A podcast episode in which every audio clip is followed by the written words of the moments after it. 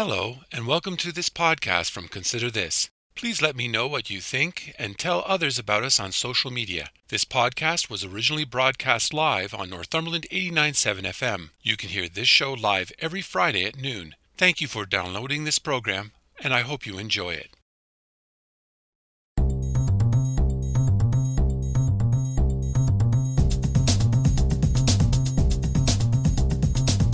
Hello, I'm Robert Washburn, welcome to Consider This Northumberland, a current affairs program dedicated to the issues facing our community.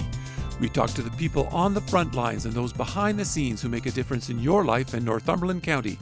So I'm asking you, the listener, to take some time out of your busy day to consider this. Last week marked the first anniversary of the pandemic. It is only one week later, and the province is bracing for its third wave.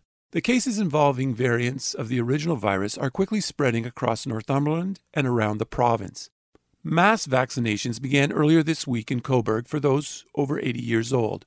We are in the yellow category as more businesses are open. It means we can gather in larger numbers and restrictions are relaxed. Yet health officials and others are quick to point out this is not over. We stand on the brink. While there's lots of good news about people getting inoculated, it can all go sideways in an instant. It is easy to follow the stats. It is like the stock market numbers are up, numbers are down. It can mean very little. We forget that those numbers represent people. They are human beings. They have families, husbands, wives, children, and friends. They are our neighbors, coaches, volunteers, the people we pass in the street. They are us. Today's show is a stark reminder. The first segment is an interview with someone who is currently fighting COVID 19 who lives in Northumberland. You will hear how the virus altered their life, their family, and more. Their voice will be altered because the person only agreed to do the interview if their identity was protected. You will hear how getting COVID 19 creates a stigma around those who become ill. Here is my interview with a COVID 19 patient living in Northumberland. Before the pandemic, you were a healthy, normal person. Did you have anything wrong with you that made you more vulnerable to the virus? Um, I have uh, Crohn's disease, but it's mild and it's in remission. So no, no, I, I was healthy and active. Uh, so starting from the beginning, then, when did you begin to feel sick? What did you experience? Um, on November 17th, 2020, I, uh, in the morning, started to feel a little bit nauseous off and on. I felt like I didn't sleep well the night before, so I brushed it off as uh, just being overtired. And uh, uh, by afternoon, I had body aches pretty bad, so I went to lay down, uh, got a headache, and by that evening, uh, the headache had turned to migraine. I had a fever and chills. So it was a lot like the flu. I felt I, I was convinced that I was coming down with the flu. When did it occur to you that it might not just be the flu, but something more serious? Well, the other thing with me is I don't really get sick and I can count on one hand the number of times I've had a fever in my entire life, and I'm 50 years old. So I, uh, by day three, I started to feel like maybe I should go get tested, although I was still thinking it was the flu. I had a doctor's appointment over the phone that day, and my doctor convinced me to go get a test, and I knew that was the right thing to do, just to rule it out. So I went and got tested on the Friday. That was the 20th. On Saturday, I was waiting for the results. Um, I hadn't really been out of bed for the for all four days, and I thought I've got to try to get myself into the shower. So I was having a shower, and uh, when I kind of leaned back to rinse the shampoo out of my hair, suddenly I was gasping for breath. I didn't really know what happened. I didn't feel anything coming on, but I felt like I might pass out, and I was completely out of breath. I felt like I couldn't catch my breath. So that was odd, but I still felt like it could be from the flu. After that, I, I tried to eat because, again, I hadn't eaten much in the four days. So I I got a piece of toast and I put some peanut butter on it. Had a bite. I couldn't taste the peanut butter. I, I went to the jar to try to smell it, check the date, and that's when I realized I probably have COVID 19. I went straight to my phone. I checked for my results and they were there, and I was in complete shock. I saw a red positive with exclamation marks all over the place, and uh, and that's when the panic set in. What did you do next then? Uh, well, I didn't really have time to think about what to do next. I was uh, trying to think of where I'd been, who I'd been around, who might need to know about this. Uh, I live with my husband and my daughter. They were they were out, so I needed to get in touch with them and get them home. So I went to get um, my phone, and it started to ring, and it was the um, it was the HKPR health unit on the line um, telling me about my results. So, what did they advise you to do at that point? Um, they they uh, told me to try to remain calm. uh, first and foremost, they were really great actually, um, but it was a long time. So I spent a long time on the phone with um, with the first person that called, and then they had a second person call back to see if I had any questions, and then uh, another person actually called to start to get to work on the contact tracing. For people who don't uh, understand what uh, contact tracing is, can you explain what they what they asked you and what the process was? Sure. Um, so so for the contact tracing, they wanted to go back from. Luckily for me, I did. I had symptoms, so I could pinpoint kind of the timing. They wanted to know who I had con- had contact with from that Sunday till the Tuesday, because luckily, uh, because I was sick from the Tuesday and I was really sick, I hadn't left my bed or hadn't left my house. So I hadn't seen anyone from the time I had symptoms. So I only had to go back for the three days. But even honestly, they gave me an hour to really think about where I'd been for that three days, and it was really, it was really tough to think about, you know, Saturday and Sunday, and uh, you know, what I cooked dinner. I had to go to a grocery store. Then I realized they didn't have something at one grocery store, so I had to go to another grocery store. It, it took some time, and a, and a couple of places I'd been popped into my mind kind of later on. So it was a bit of a process. Um, and then after that, they then somebody else called the next day, and they took me through the 14 days prior. Now that was that the contact tracing in the three days was to try to figure out who I had been around and therefore who might be infected as a result of being around me.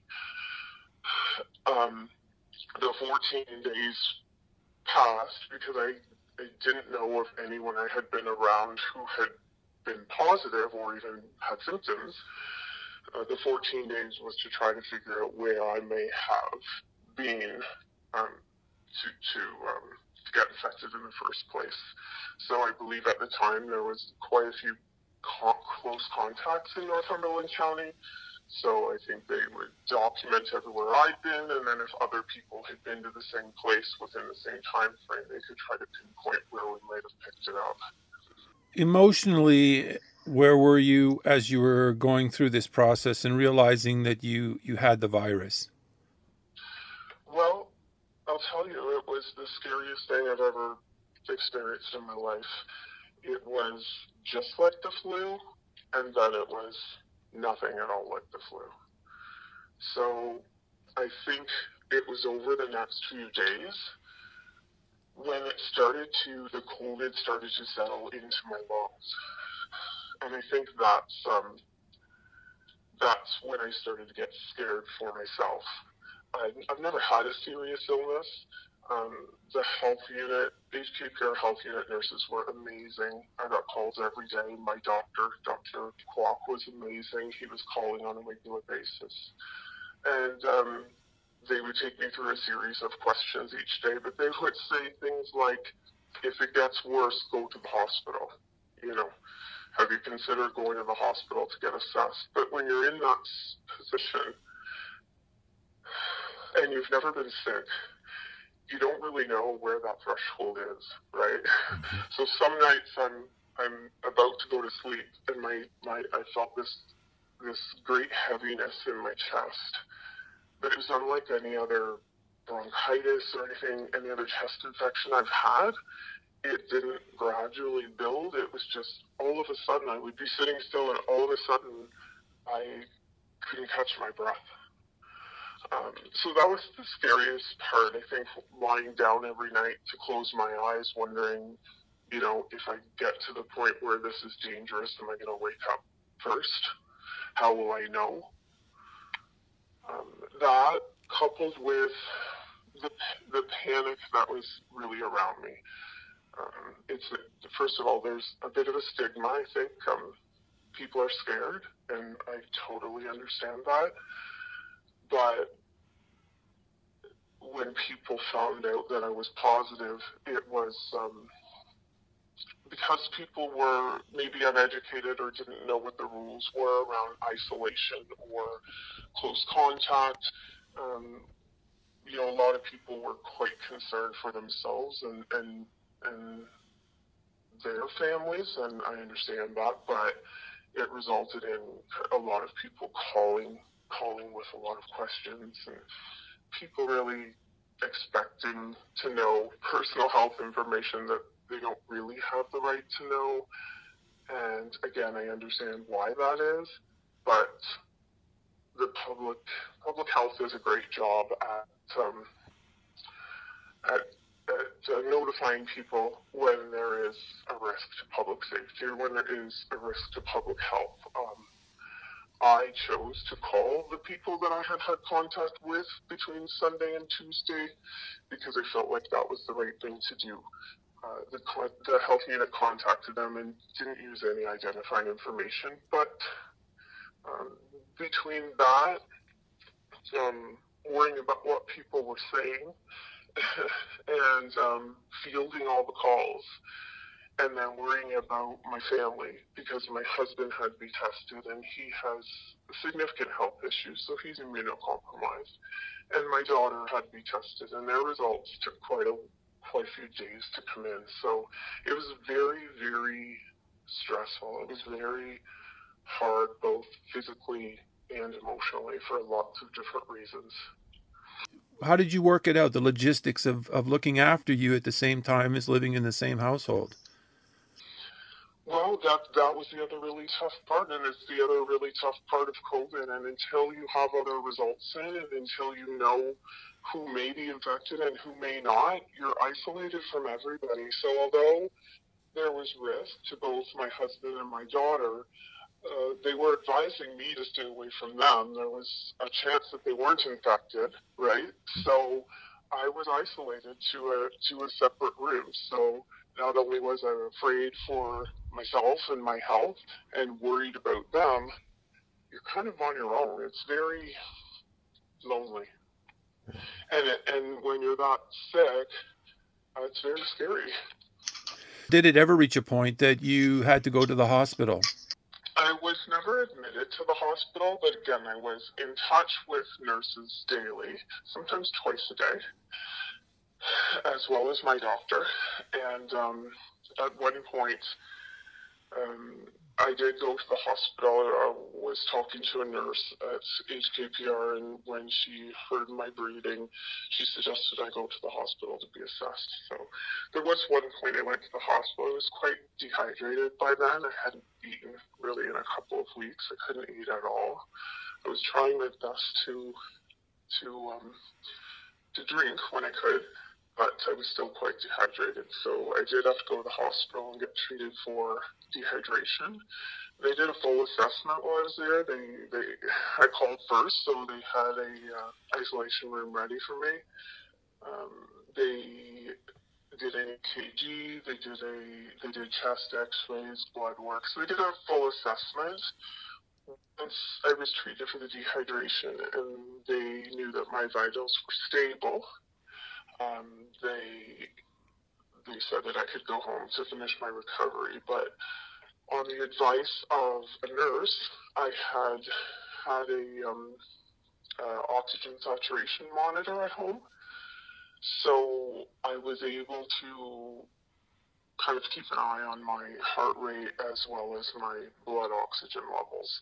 So once they knew that and they had that in the file, then the nurses from the health unit that called every day would ask me kind of what my uh, what my oxygen saturation levels were at, and they would say things like, you know, if it's below this number, I want you to go back to the hospital. So that that made it a little bit easier because at least I knew when I was at the danger point. Now, how long did you uh, live like that under those conditions? Um, I came back home. I was still quite sick, still in bed. By then, uh, we it was around that time, um, or maybe a couple days before that, actually, that we got the results and uh, found out that my husband and my daughter were both in fact positive. Uh, so then we were all isolating. Uh, so that was that was difficult, and then and then gradually we started to find out, kind of one by one, other family members that that tested positive. So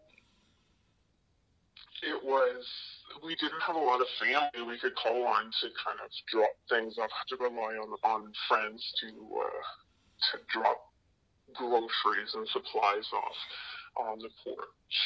Um, but the other thing was while I was waiting at the hospital, again alone in an isolation room, anybody that comes in to see you is um, completely outfitted in PPE, and uh, they don't come in very often. They talk to you through a window a lot of the time. But while I was there getting my IV fluids, my husband text messaged me and told me that his father had just tested positive. So that's when I got really scared because I started thinking about then his mother and his sister and all all of them have had health issues. So then, then I'm not only afraid for myself and my husband and daughter, but I'm starting to think, oh my gosh, you know, what if the the people in the higher risk categories in my life get sick and it's all my fault? So it's pretty tough, pretty tough emotionally. Did, does any of this trace back to a particular incident? Did you ever understand how it spread? Well, um, in the end, eight people that were kind of connected to my circle ended up testing positive. The the other really difficult thing that happened is is people in the community were reacting, and again, people are scared, and again, I completely understand that. So, you know, when when the media would post the daily uh, COVID counts for Northumberland County, you know, there'd be a news article, and people can comment on that on the social media post, which is completely public. Um, we're all, a lot of us are tied to business here in Cobourg, so there was always some concern about um, what that would do um, to the reputation of the business and, and how would we be affected that way. Uh, and what ended up happening was people ended up commenting on social media posts and otherwise that just a bunch of inaccurate information. Um, people pick up on gossip and, and rumor, and before I knew it, there was all these comments on social media that said uh, we gathered, that we hosted a party, that it was a family business, and we hosted all of these people and broke the rules. And none of that was true. No one gathered. It was a matter of um, they, they think the first person that was infected was probably not me. I happened to have symptoms and I got really sick. And so I'm the one that got tested. But what they think probably happened is somebody in my household had it first. They were both asymptomatic, so they didn't realize it.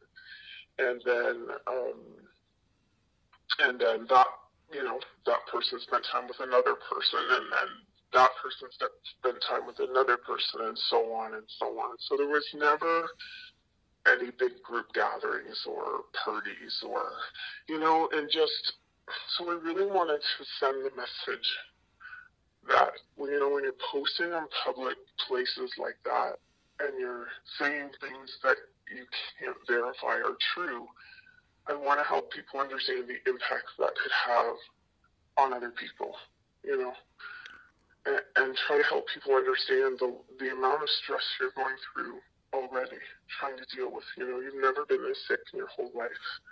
You're scared for yourself. You're scared for your family.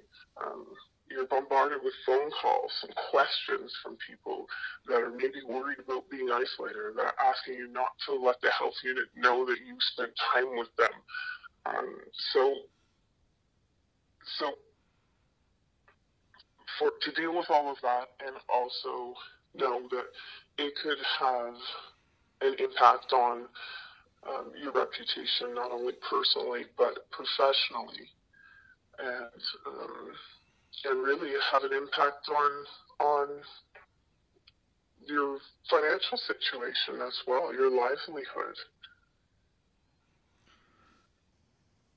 There has been a lot of debate on social media and uh, and publicly about the health unit and how it's been revealing uh, statistics and the details in which it's giving. what you're saying today gives a very different perspective. If you were talking to those people who are anxious about, you know, we need to know names, we need to know where people are, we need to know businesses um, that might have had an outbreak or have somebody in them that's infected. What would you say to those people if you could talk to them right now? Well, I'd help them understand that there's a lot more to making the decision about whether or not something like that should be uh, public knowledge. And it all has to do with what's the level of risk to the public. If it's a, a business that's not open to the public, whose doors are locked, which was our case, there was no risk to public health. Um, the number of cases within the business has a lot to do with it, and in our case, it wasn't the the, the out, there was no outbreak at the business. It happened in the community. They did determine that, and so I would say let let the health unit do their job. They they know what they're doing. There's very strict guidance on these things that come straight from the Ministry of Health and wherever there's a risk to public health, they do release that information. And anybody, they do contact tracing and they do it well, and they contact every single person that, uh, that you spent time with in that period of time within a mask on for more than 15 minutes. And um, in one case, you know, because I was very sick, there was a couple of people that maybe were on the line, you know, but you know, I don't think I was with them for that long, and um, I don't believe there's a risk to that person, but they con- they they contacted them anyway, and I think that's a good thing. So I would say to those people, let the health unit do their job. If there's a risk to your health, you'll be notified. And when you walk out the door, you know, we're all taking the same risk we don't know where it is. It could be anywhere. So to blame people and to try to, um, you know, to to try to determine, you know, who who may or may not have. Nah, scratch that. You'll have to. if you could talk to those people who maybe are not being as cautious, who aren't being as vigilant, what would you say to those people?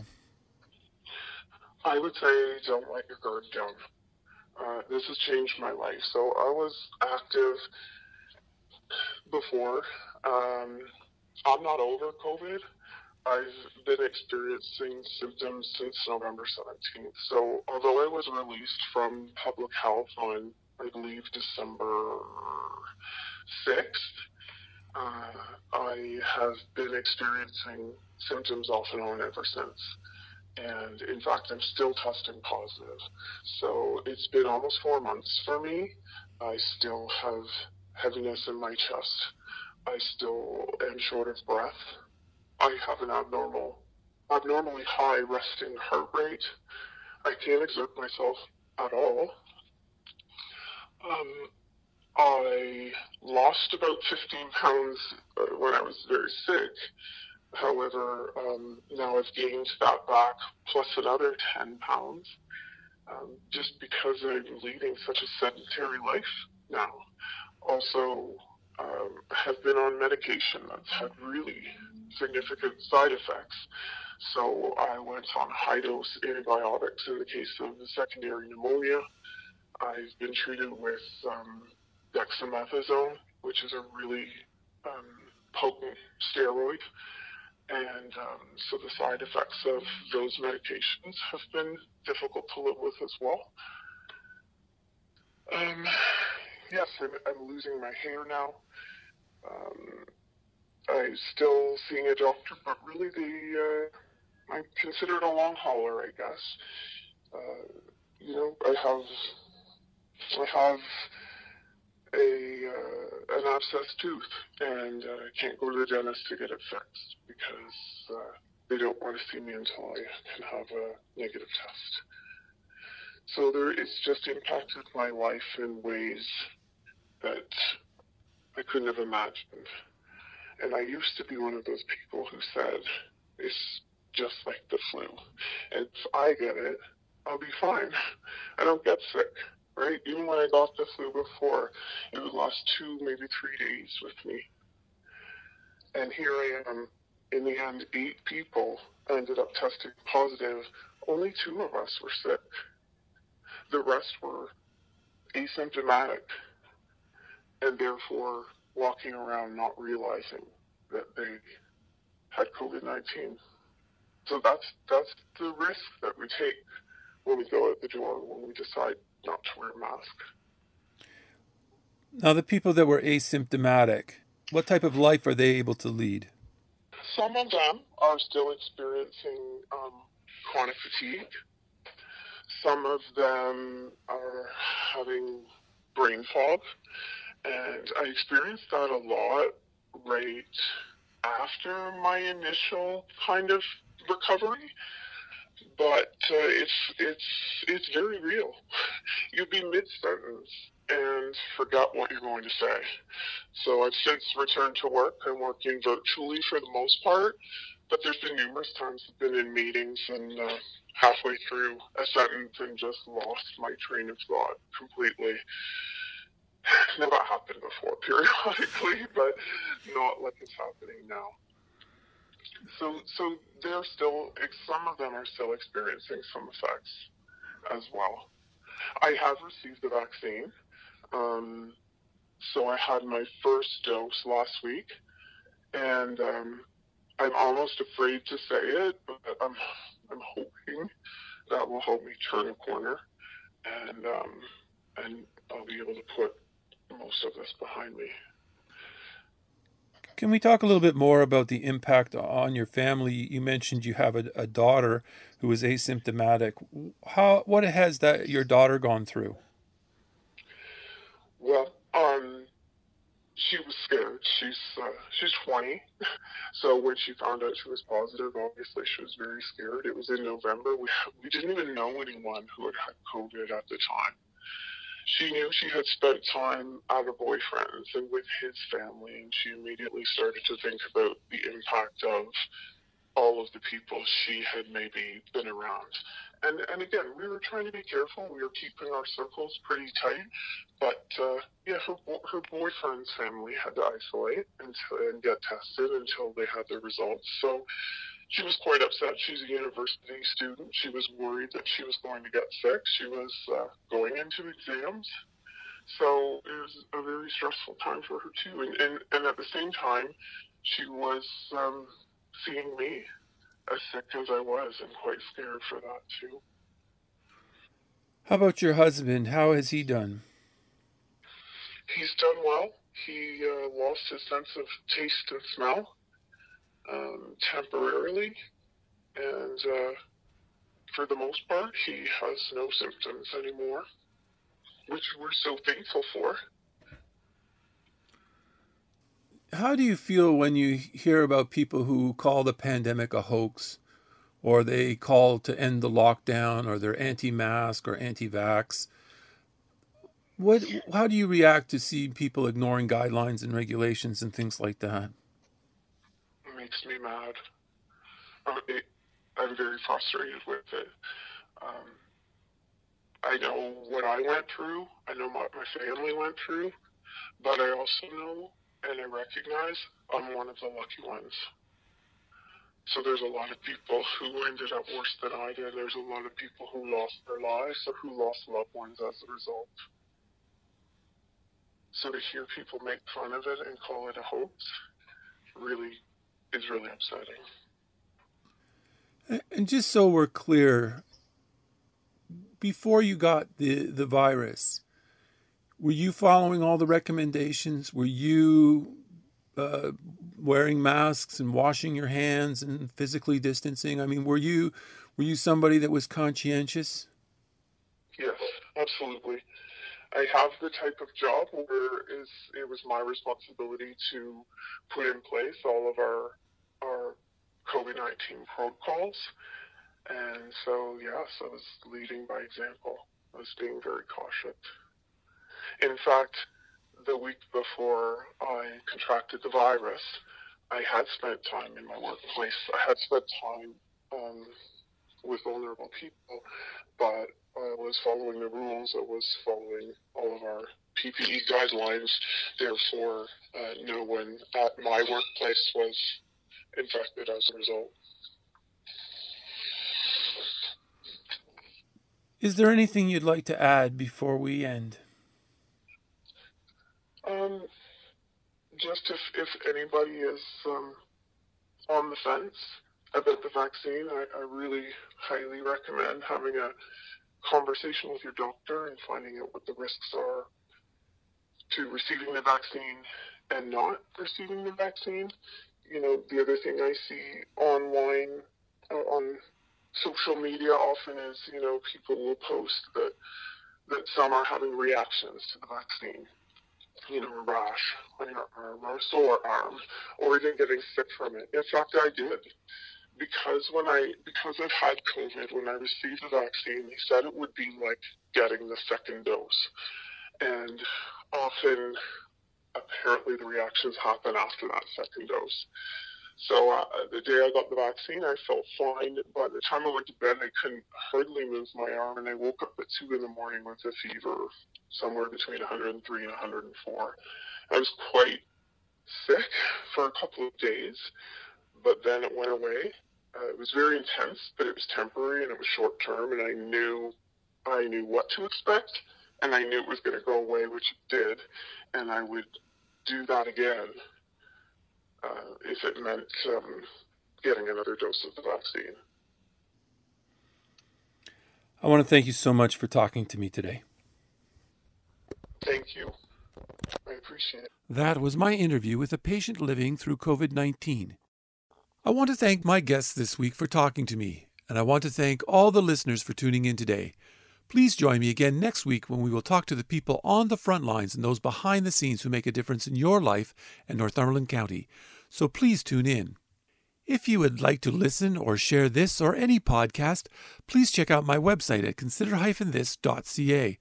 There you will find past podcasts, news, and other information about life and politics in Northumberland County or you can go to the radio station's website at northumberland897.ca. I'm Robert Washburn. Thanks for taking time out of your day to listen in, and I hope over the week you will continue to consider this.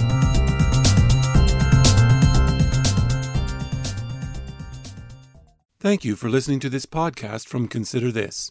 If you have any comments or would like to suggest a story, please contact me at considerthisnorthumberland at gmail.com, or you can message me on Facebook at Consider This. If you enjoyed this podcast or are looking for more news and information about Northumberland County, please check out my website at consider-this.ca. That's consider-this.ca. And don't forget to share. And again, thank you for listening and stay tuned for more from Consider This.